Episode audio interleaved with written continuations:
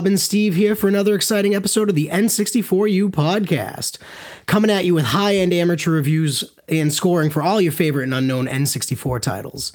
Today, in episode two, we will be taking a look at the Rush trilogy of racing games and see not only how well they play at the time, but how well they stand up in today's day and age. That is right, Stephen. Uh, when we speak about the Rush series, of course, we're talking about three games. The first game is San Francisco Rush Extreme Racing. Game two is Rush 2 Extreme Racing USA. And game three is San Francisco Rush 2049. You know, it's so funny with this particular series. This game always hit me uh, as a kid. My brother and I, growing up, we actually had the first San Francisco Rush uh, Extreme Racing game.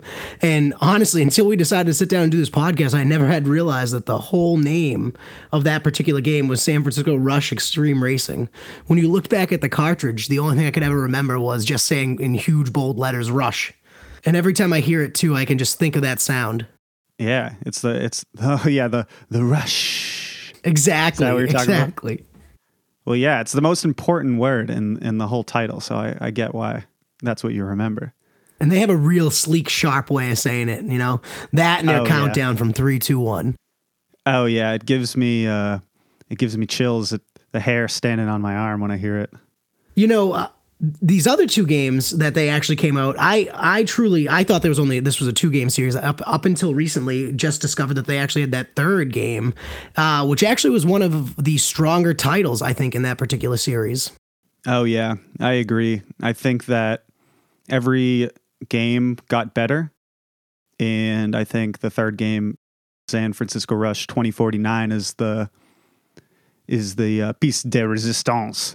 Now, me and my background for gaming, I, I always was a huge fan of playing different sorts of racing games in particular. And I always felt as though that the N64 in general had a pretty strong uh, like for putting a lot of racing games on their console. You know, maybe it was indicative of that 90s arcade era. You know, you go in, you see titles like Cruisin' USA. Uh, you even had NASCAR titles early in N64 days. And and for me, the Rush the Rush series I think was always one of their strongest fun racing titles for an avid race gamer like myself. Yeah, no, no doubt. There's, I feel like fifty percent of the N64 library was racing titles. There, there are so many of them, and I don't categorize myself personally as a huge racing game fan, which I guess inherently makes me not a big fan of the N64 library. I don't know. I, I, uh, I don't play a lot of racing games, and I certainly didn't play the Rush series as a kid. So I guess I, I get to go into this one with a lot more of a objective feel and, and less of the nostalgia factor. I do think that that really helps because uh, playing through these games, you can definitely see, at least on the initial go through for me, the one specific one that I played, the San Francisco Rush Extreme Racing um, game, that one in particular, that was so early on that N64 run. You can really tell, especially visually, the graphics in the background. You can really tell it's one of those early games. Some of the graphics there, and I, I don't recall what year uh, Turok came out, but a lot of the graphics and how they were structured reminded me a lot of the that like early style game, like the background in Turok. The same, very flat. A lot of it blends in. A lot of like beige colors. Yeah, that I gotta say when I when I popped in that first Rush game and I played it, I I, I don't want to say I was mad, but I was definitely very upset with how it looked. Like my first impressions were were very negative. You could only imagine my disappointment when I pulled it on. I was like, I, I even talked it up. I, I feel like I was a big seller on making this this series our next one, and I was basing it solely off of that first game. And even me, I pulled out that first game, and I was like, whoa, this is like bare bones rough. You do not see a lot of games nowadays that have that sort of like just very flat, bland background.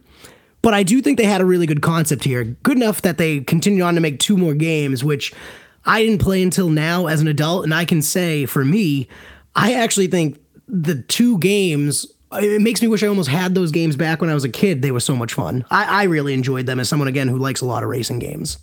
Yeah, absolutely. I, I was I was uh, I, I was pleased. The the further I got in, which is really what you would hope out of uh, a well made series or a trilogy. You'd expect every game to get better, hopefully, uh, instead of it getting worse or remaining stagnant. So there definitely were some really solid improvements. And I think this is a, a great opportunity to segue into talking about our uh, our categories. Could you remind our beautiful audience what those categories are, Stephen? Of course, of course. So our categories, as we know, are mechanics first, which is more or less how the game is structured. Then we have gameplay, which is how does the game play through that existing structure. Then, of course, we have difficulty, which I do find to be a very important uh, factor because you always want to know what type of game you're going to get into and what level of a challenge you're really up for. Story, not really applicable here in this particular situation. So, for this week's episode, we will be removing that from our calculations this week. Um, visual presentation, which I actually think is going to be a very important category here. Basically, the background design, the stage design, the the character or quote unquote cars in this game, uh, sound design as well. Um, you know what kind of music are they bringing to the table how effective is it appearing in this series and then modern day appeal one of our most important categories because you really want to know are you interested in playing this game today? Especially when we're in a world where we're seeing N64 games come back, even on the Switch currently. You really want to know do I want to play this game? Do I want to invest my time now? Absolutely. Great synopsis, Stephen. With that, I guess let's let's get into talking about the mechanics of San Francisco Rush. So I I gotta say it's it's a racing game, so it's it's your it's your standard racing fare you got your track, you got your car, and you drive that car on your track to the finish line, and uh, that's that's it. You can play. There's a practice mode. There's a single race mode. You can do a circuit of a bunch of races and even a, a death race. Uh, specifically talking about the the first game, I think that's the only game you can do that. Where if you crash and explode, you you actually you're you're out of the race. So it it incentivizes you to almost play it safe so that you don't uh, explode and ultimately lose the race. I do think this game as a, this game series as a whole really does fit in terms of structure that classic arcade game feel. Like I think going back to the beach as a kid, we'd go to uh, the arcade with skee ball and everything, and I also think about getting into that like car seat, you know, hands on the wheels, but my brother sitting next to me racing that same exact game. And I feel as though that this this series really identified well with that arcade feel from the checkpoints giving you more time, you know, as you go through the course so that you don't end early, to the destruction of the car, to the actual circuit racing feature itself. I do think it does fit in well with that era of games. And for that early 90s timeline when this came out, um, I do think they did a good job, all things considered, for it being a relatively basic style of game. You know, the formula for a racing game we all know, you know, we've seen it, we've played it, we've done it a million times. But I do think overall, it does give you a good structure here in this particular series. Yeah, and and the reason that it it has that arcade vibe is uh, two of these three games were originally arcade games. The the first game, San Francisco Rush Extreme Racing, and then the last game, Rush 2049. Uh, those those games were initially released to the arcade by Atari Games, and were later ported to the N64 by Midway, the same developer that brought us Mortal Kombat and Rampage, and uh, and I think the NFL Blitz series they did. Uh, the only game that was not initially an arcade game was Rush 2, which was actually a N64 original. So yeah, you definitely get those arcade vibes that's wild to me, you know. I think, you know, hearing you list off all those midway games too, I find it fascinating the range that they had. Clearly, they had a specialty of that, like ar- arcade zone in that style of game, you know. Um, interesting to see the range they have there from racing games to sports games to everything. It's, it's, it's fascinating. Yeah. Uh, Midway had a, a lot of success in both arcades and consoles So that that's uh that's pretty impressive. You don't always sometimes you only get one or the other. That's totally true. You really rarely nowadays see someone that is pumping out high end arcade games alongside a great um, at home gameplay version as well. Yeah. And uh, so, so speaking of mechanics, one thing that I, I really enjoyed about this game is that you, uh, speaking of the first game in particular, you they introduce the ability to change the number of laps and the difficulty level and you can turn off deaths and you can change the number of players and that I felt like went a long way because we'll we'll talk about it more in the difficulty section but this this game is pretty hard. The computers are are difficult at least for me. Maybe I'm just maybe I really suck but no I actually I completely agree with you you know?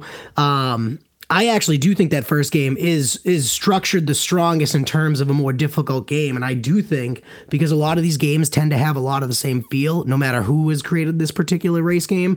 I do think that they did a good job in making it a little more interesting um, setup on how you approach a, a, a race game. Yeah. Uh, a- another kind of gripe that I had was that the the game the the races felt too long, especially in the first game where the gameplay is really uh the you know there's there's not really much going on. I I found that the the laps just dragged on and on. So the ability to change the number of laps to uh, a lower number would went a long way in terms of improving my enjoyment of the game. I actually really agree with you. I think uh, in terms of the first game, especially, I actually do think a lot of the maps um, to go through the circuit are quite lengthy for the first game. Um, part of why I felt it was lengthy does relate to a lot of its visual visualizations in that particular first game. I just felt like it was very weak, very bland. So you're not even looking at anything interesting, or there's not much variation in that particular level to make it interesting for that length of a race. Right.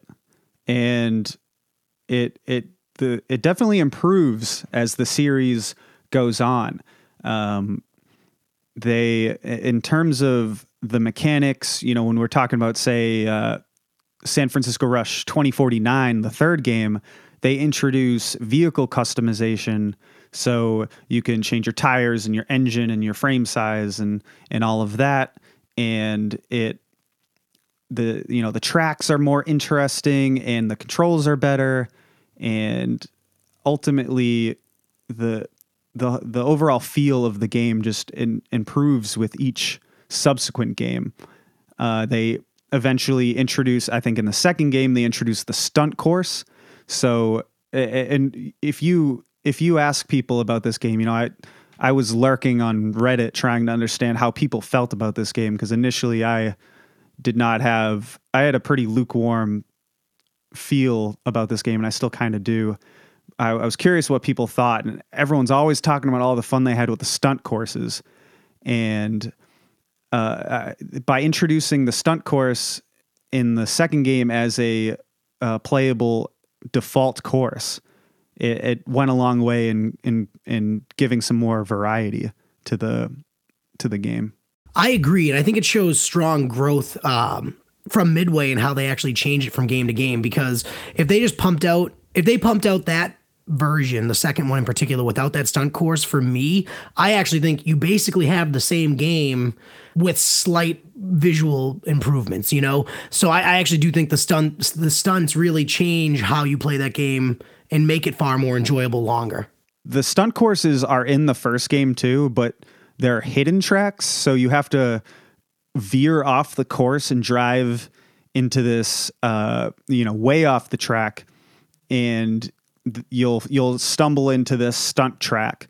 But the problem is you're still technically in a race so if you the second you uh, land on your backside and explode you're you're removed from the stunt track which is going to happen within the first one or two jumps you do you're going to explode pretty so much immediately it's not really like it's yeah, it's it's not it's not very playable. So they introduce it in the second game as a, a playable course where if you explode, then you you're still in the in the uh, stunt course itself. I actually think um, that kind of gives us a great segue into the next category of gameplay. Um, I speaking to a lot of these like explosion features in this particular game. I actually think if you're into that type of racing game where there is a lot of explosions. Now, I'm a person that loved in terms of much later games. Like I loved the Burnout series. That I would say to this day I think that's the greatest racing series that has come out. And one of the best aspects of that game is the explosion feature. I do think Rush series as a whole was the first racing game to really push in terms of gameplay, introducing an element of a car taking damage, a car that can explode, you know, making it a part of like, you know, I'm racing against this computer, I can't beat him, so I'll run him off the road. I really do think it changes the gameplay significantly and how they incorporated this feature. Yeah, I I agree. I I I enjoy that aspect of the game quite a bit, and it allows, or what I sh- what I should say is it it keeps you from driving like a maniac as well. You know, you have to be Agreed. when you go off your Agreed. jumps, you have to make sure you're going straight. If you're angled too much, you're going to crash into a bunch of buildings and explode. So it, it was a good, uh, it, it was it it's a good dynamic for the game, and also it's just plain hilarious when you it is. when you it go off so a jump. Funny. And, uh, yeah, when when you go off a jump and you and you flip and just explode, it's it's I at a minimum I'm smiling. At a oh. maximum, I'm laughing uproariously. I couldn't agree more. Honestly, I, as a kid, you can see why, like, 10 year old me would have loved that type of game. It's like, oh my God, explosions for the first time in my life. I need this. You know, I, I do think it, it add because you know like like like we said, you know, so many racing games have that just circular feature. You know, you're going round and round, you're bumping off walls, and you're getting back on course. This one actually has some consequences to it, and I think the way they designed it too, uh, in terms of gameplay, is interesting because you could crash and explode and sit there for a few seconds and wait on the race, or you can click the up C button and it basically is a feature designed that allows you to instantly heal your car and like jump right back into the race. I actually think oh, that yeah. design is critical to the gameplay because so many other games, if you just exploded and started off exactly where you are, you're still trapped in like a dead corner of the map. This actually allows you to stay on course and actually complete the game while being a little reckless. Yeah, I, I like that feature a lot actually because the the problem is when you're when you're flipping over and you're about to explode, it takes up so much time and you're just sitting there like am i going to explode? Am i not going to explode? You just press that top c button and drags you back into the race. I, I really like that aspect of it. It's and, absolutely wonderful. Yeah and speaking of how this series i feel like we keep coming back to this but the series improves game to game it really did. It was very impressive to see. It's almost like they took some real criticism, I feel, and made conscious efforts to fix huge gaps in each game. Yeah, imagine that. Imagine uh, having glaring faults and then with criticism being like, "Oh, maybe I should fix this." That's it's that's a beautiful madness. thing. yeah, but in, in terms of one way that this game improved, the car explosion graphic, the effect gets better with every game until you ultimately get to the third game and you get like a mushroom cloud and it's somehow like it's awesome in the first game, the explosions look bad. You know, just graphically, visually, they, they don't look good. And by the third game, they look great. And it makes it funnier when you explode, when you have the mushroom cloud. I agree. It, it's super Why dramatic. is there a mushroom cloud? you are right. Like the first game, it's like a dot of red is on the screen. The second game, it's like, okay, fire and charred car. Third game, mushroom atomic bomb dropped. Yeah, exactly. It's a it's a great effect. It really was. Um, the last note that I actually would like to bring up in terms of gameplay, this is the one of the few games that I can actually think I've ever seen some some mechanism like this in terms of smoothing out how you actually race and play this game. And I, for me, think it's an absolutely huge plus. And I can't see why games even today wouldn't have this feature. When you play this game on the left hand side of the screen the whole time, it keeps basically like a pixelated box. And in that box, they have a white dot that is your car. And then it'll show black dots coming up behind you in terms of enemy cars, um, where they're coming up on which side of your car. I actually think, in terms of playing a racing game, being able to differ, being able to have that behind the car viewpoint and a quick access to know where your opponent is going to be, I think adds loads of value into a racing game in terms of gameplay. Makes it much more fun, especially someone for me who really likes a lot of racing games. I think it's a unique way to sort of keep tabs on other players and actually having a good map, uh, uh, easily visible active map to watch. Yeah, that's a good point. If you have someone coming up on you and you have a good map, you can you know you can adjust accordingly to try to box people out and things like that. So that that is a really nice touch. Uh, Rob, do you got anything else for us for gameplay? Any interesting tidbits that you enjoyed? Well, maybe I I guess one or thing hated, I or hated. I understand. one thing I enjoyed where the the wonky physics eh, they're completely unrealistic. They don't make You know, sense You go off all. a jump and you you catch the wind like you just soar through the wind in this game, which is yeah, it's obviously completely unrealistic, but it became so characteristic of this series, and I'm very happy that it was there because it allowed for those ridiculous. You know, you get this, you catch this this wind, you're in the air and you're like, oh man, am I gonna land? Am I gonna land? Oh, oh, I'm not landing. I landed on my back. I explode. Like the the I whole the whole entertainment of the of that aspect of the game wouldn't exist without those physics. So that's something I liked. Something I didn't like, at least at first, were the controls. I don't know about you, but in the first game, I wasn't able to turn. I couldn't figure out a way to power slide around corners, and it made the game. It just it made me mad. So I'm a little biased here because this is one of the games I grew up on. So I do feel as though, especially only really playing that first one my whole childhood, I do think it was an actual design flaw in terms of like, you know, you're so used to playing Mario Kart where you can hop with R and sort of do that power slide. This game, at least in the first one, inherently didn't have that mechanism. So it almost forced you in a position of blowing up more often than not. Would you agree? Yeah, yeah, I I agree completely. It it's it was almost the first game was almost broken to me because of that. It seemed like there was no way you could go fast and also turn. You like you had to pick one or the other. Exactly. And then they have levels where there's like a hard square. So you're more or less trapped into a position where you're just guaranteed to explode. Right. But again, as the games went on, the controls got better. In the second game, I can now power slide around corners, which was Exactly. great. I, I don't know why anyone would play, no offense to your childhood, Steven. I don't know why anyone would play the first game over the second or third No, for but that you, reason alone. I could not agree more with you. You know, it's so funny. I, I think back and I, you know, it's one of those situations where uh, totally it was my parents bought us one version of Rush and they're like, you already have Rush. We're not buying you Rush 2.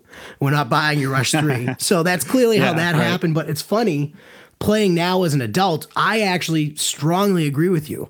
I played all three now and I actively loved the second and the third one. I actually thought they were massive and each one had a big leap, you know, and I still think the second was a very strong game and, and the third was very strong. The first game was the only one that I think really is borderline unplayable in today's day and age. Yeah, I'm I'm with you. Don't play the first game. Just don't do it. If I were to give a an N64U recommendation to our listeners, don't don't play that one. Play the second one, which is still a, a great entry, or play the third one, which in my opinion is is the best. it holds up. And I do think it allowing for the ability to change up the car type, like the like you can change the wheel type and stuff like that. I feel like that's got to be one of the first games that really offered something like that. And I to me is a big leap in that style of gameplay. Yeah, absolutely. And it, I forget which game they introduced it in, but definitely not the first game. Either the second or the third game, they introduced car stats, which is is huge. In the in the first game, it's like, oh well, this car is a beginner car. This is an advanced car. this is a intermediate. But you car. gotta- you gotta What does that even mean? In that first game, though, it's hilarious as they go through each one of those beginner whatever. They you hear them scream under the extreme car. It's dangerous. Like there's such a a static sound with that. To me, it like it really brought me back hearing that. Yeah, honest, I I hear you. I cracked up in the first game when I picked the hardest difficulty car. It's like it's dangerous, and you can hear people screaming like bloody murder in the background. So that that did crack me up. It it the sounds in this game were incredible, but we'll get to that shortly. Um. So I'm thinking, you know, maybe we talk about go directly into how difficult this series was as a whole, and maybe even on each individual game level. Um, for me, I don't think that this is like an overwhelmingly difficult game. You know, I think it's the appropriate level of a challenge for a racing game for me. I hate racing games where if you have the computers completely inept, it makes it no fun for me playing it in one player game. Uh, equally, if you're going to bury me every single level, I also don't have any interest. I like a good middle of the road challenge on these type of games. You know, the model they put forth with the Mario Kart uh, 64, I think, is something similar to how they uh, angled it here in the Rush series. I believe that they ultimately gave you three or four cars in a grouping in a circuit that were the ones you were competing with the whole time, and then the other half of the the the crowd was inept. Um, I think that's a pretty appropriate model that they utilized here, and it made it the right level of difficulty for me, which is middle of the road racing game. Yeah, I in terms of the difficulty, I I feel like it's fair. At first, I was pretty upset. I can't win a race. I still have not won a race. I don't think I have. I don't think I've placed higher than third place in any race in any of these games on the easiest setting. So, I I guess with that, it, it's either that it, either I I really suck or this is just not a pick up and play style game. You know, if you if you want to pick up this game and play it against some computers, you're probably going to get your ass kicked. But if you want to take the time to learn the courses and learn all the turns, then I think that this game is fair in that sense.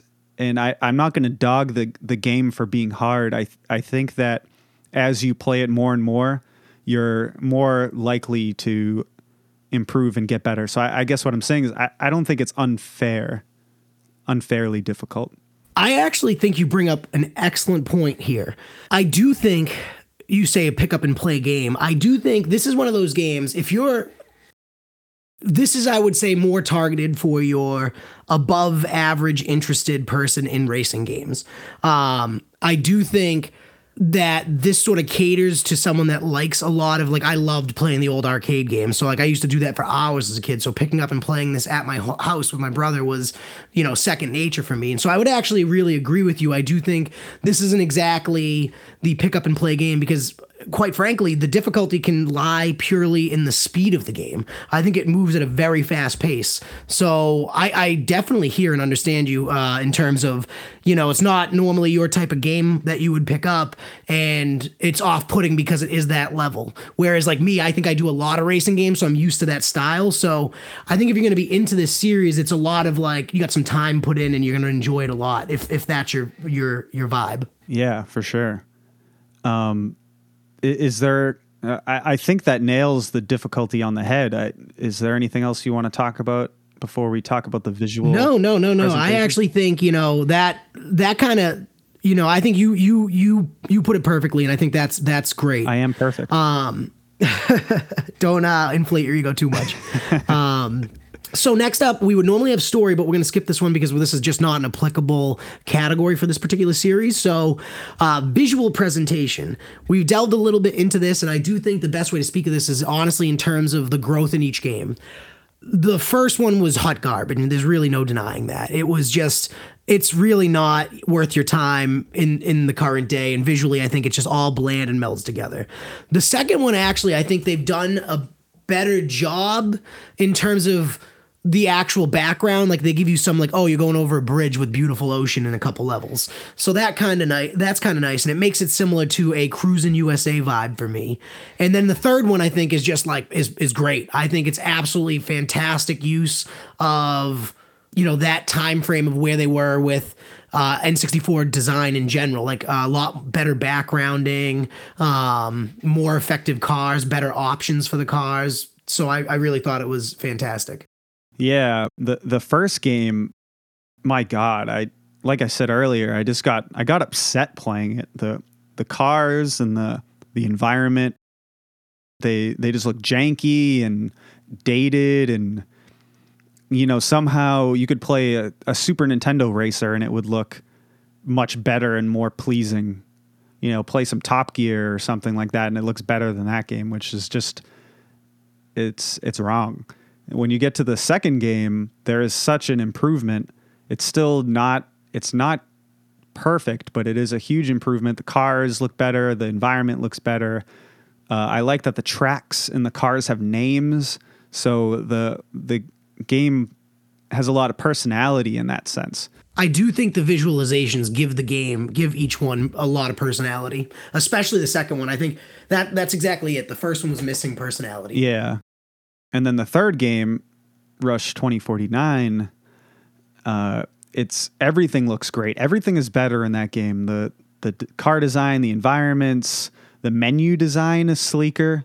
It it just looks like a professional game. It, it you know, it looks like Atari and, and Midway are, are really trying to, they really want this game to be taken seriously, and, and, and it shows. Totally agreed. And actually, too, um, it's a good lead into our next category sound design. Sound design to me here in this game, I think actually they nailed it. Um, yeah. In every game, even though the first game isn't great, I think the sounds they use to me you know, definitely a little bias here, but the sounds they used to me, even in the first one, I heard it again now, and it really brought me back. You know, to the they're going for like a quirky, fun type of vibe in general, and I don't think they're taking themselves too seriously in in in any of the music that they use here. And I think it it leads you to have that like careless, like oh, this is a fun, not too serious game, which is good. Yeah, it it couples well with the the silly explosions. Exactly, exactly. It matches perfectly there. And I actually would take this into the second game in particular.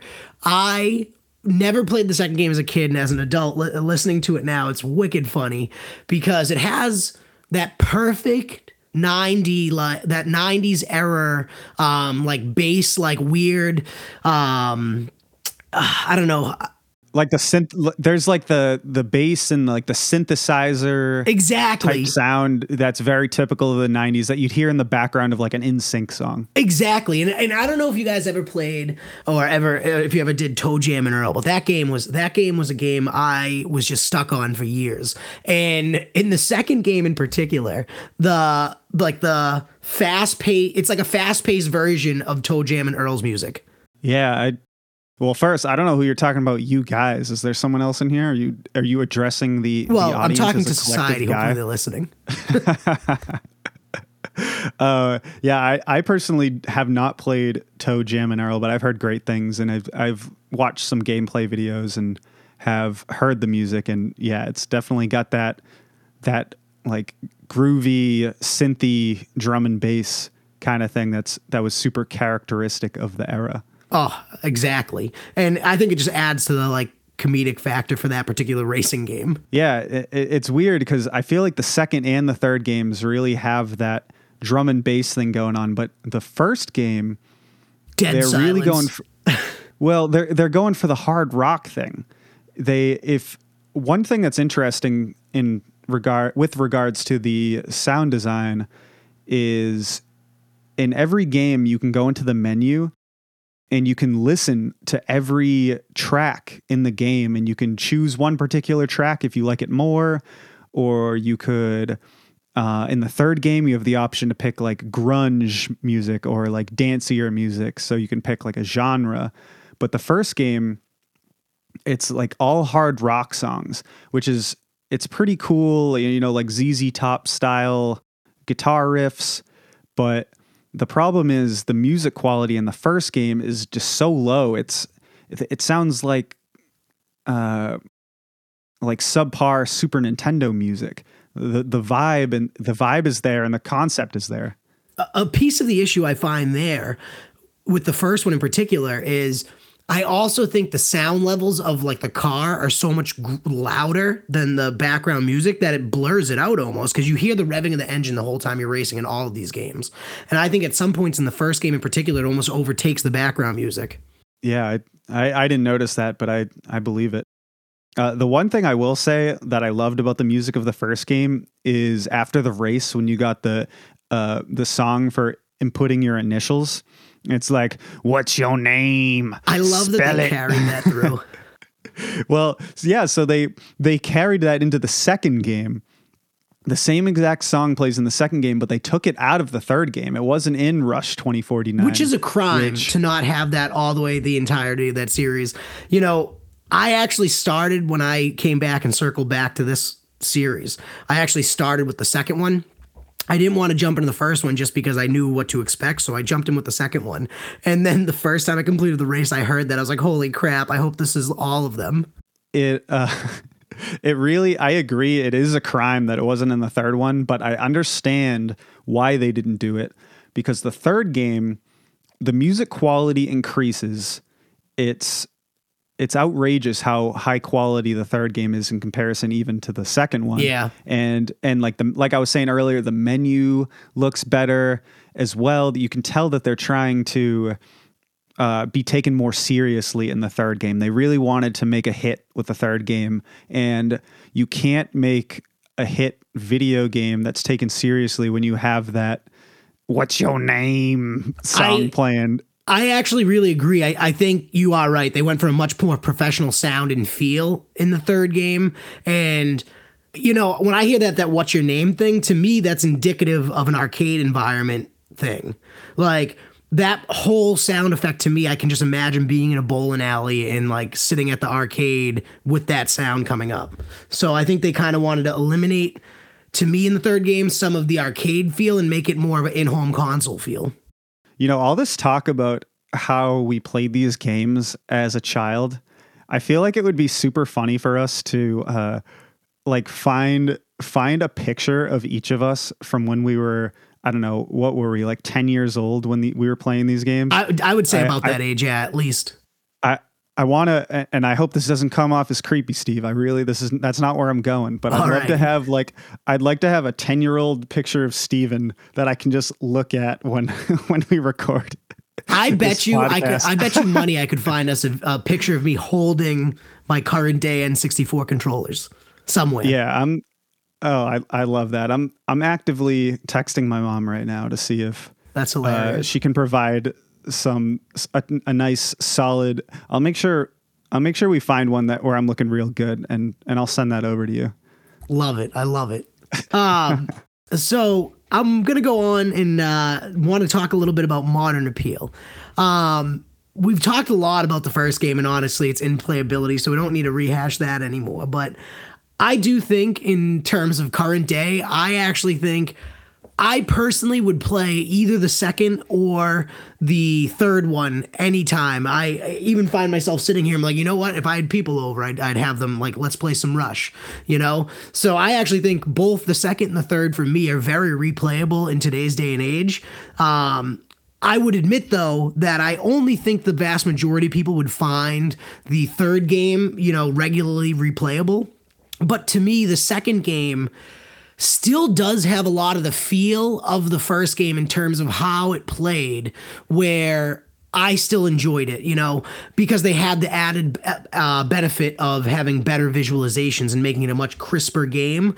So, kind of having just a cri- crisper visualization, uh, really fun, loose, entertaining sound design, um, and you know that same touch that the game I grew up playing has. I, I loved it and I would replay it, but I would I would definitely understand and get why people would only choose to look at the third. Yeah, I, I get that because the the second game, although is I would say is lesser than the third game in almost every way. If you have the nostalgia factor of the first game, the second game allows you to vicariously live that nostalgia factor through a game that is objectively better in every way. Exactly. it, it, it, it just fits so much better. Like if, if you like that first game, the actual touch of it, because I feel like the touch of the first game was still very similar to the second, and um, the third game, you're right, it just it, it just it jumped leaps it leaps and bounds, you know, um, in terms of development. So it had a whole different feel to it. Yeah, the, I'd say the only thing in terms of modern appeal that that the the first game brought to the table was the ability to adjust the laps, the difficulty settings, number of players and all, all those all those types of settings go a long way in, in customizing the game to you know whatever kind of experience you're trying to have. So at, at, least the first game has that and thankfully it carried over through the the rest of the games. For sure. And uh, you know there we've we've beaten the the dead horse in terms of how the games have improved graphically and sonically throughout the series as each game was released and how the controls got better uh, and you know the addition of the stunt tracks and things like that.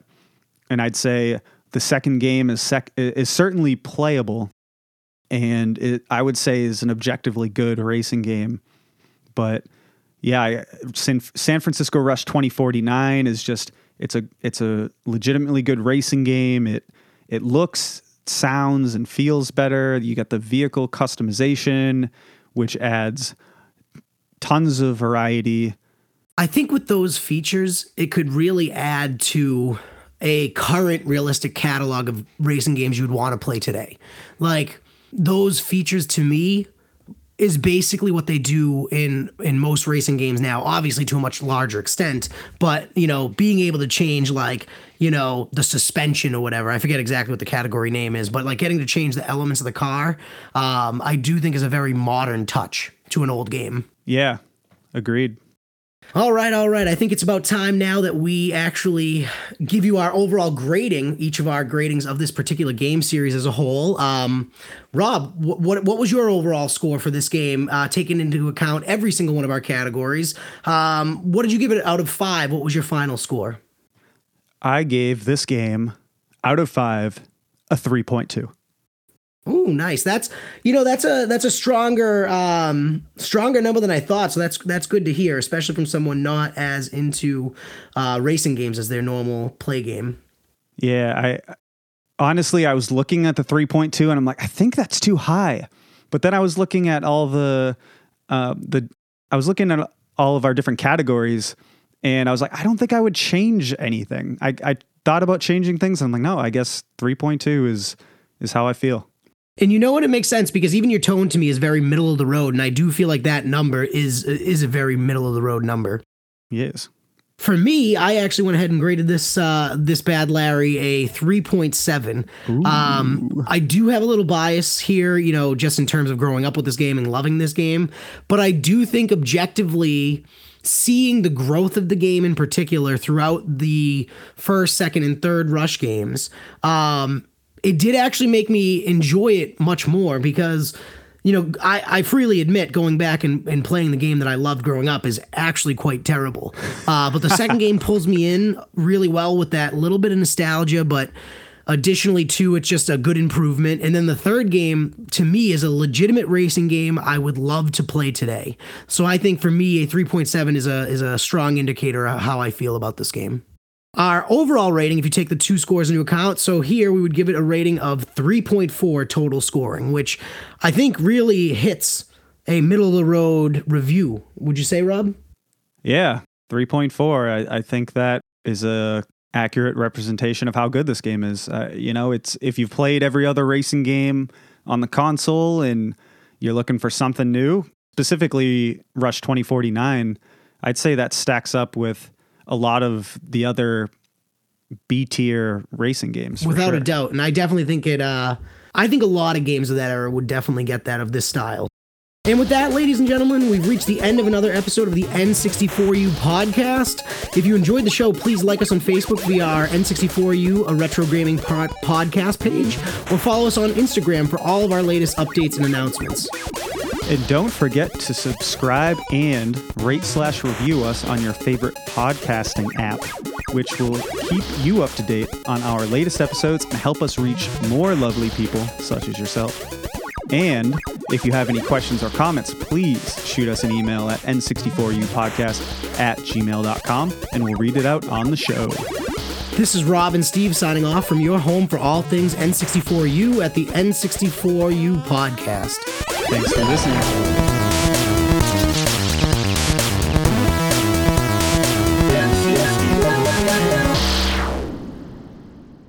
I'd like to have a 10 year old picture of Steven that I can just look at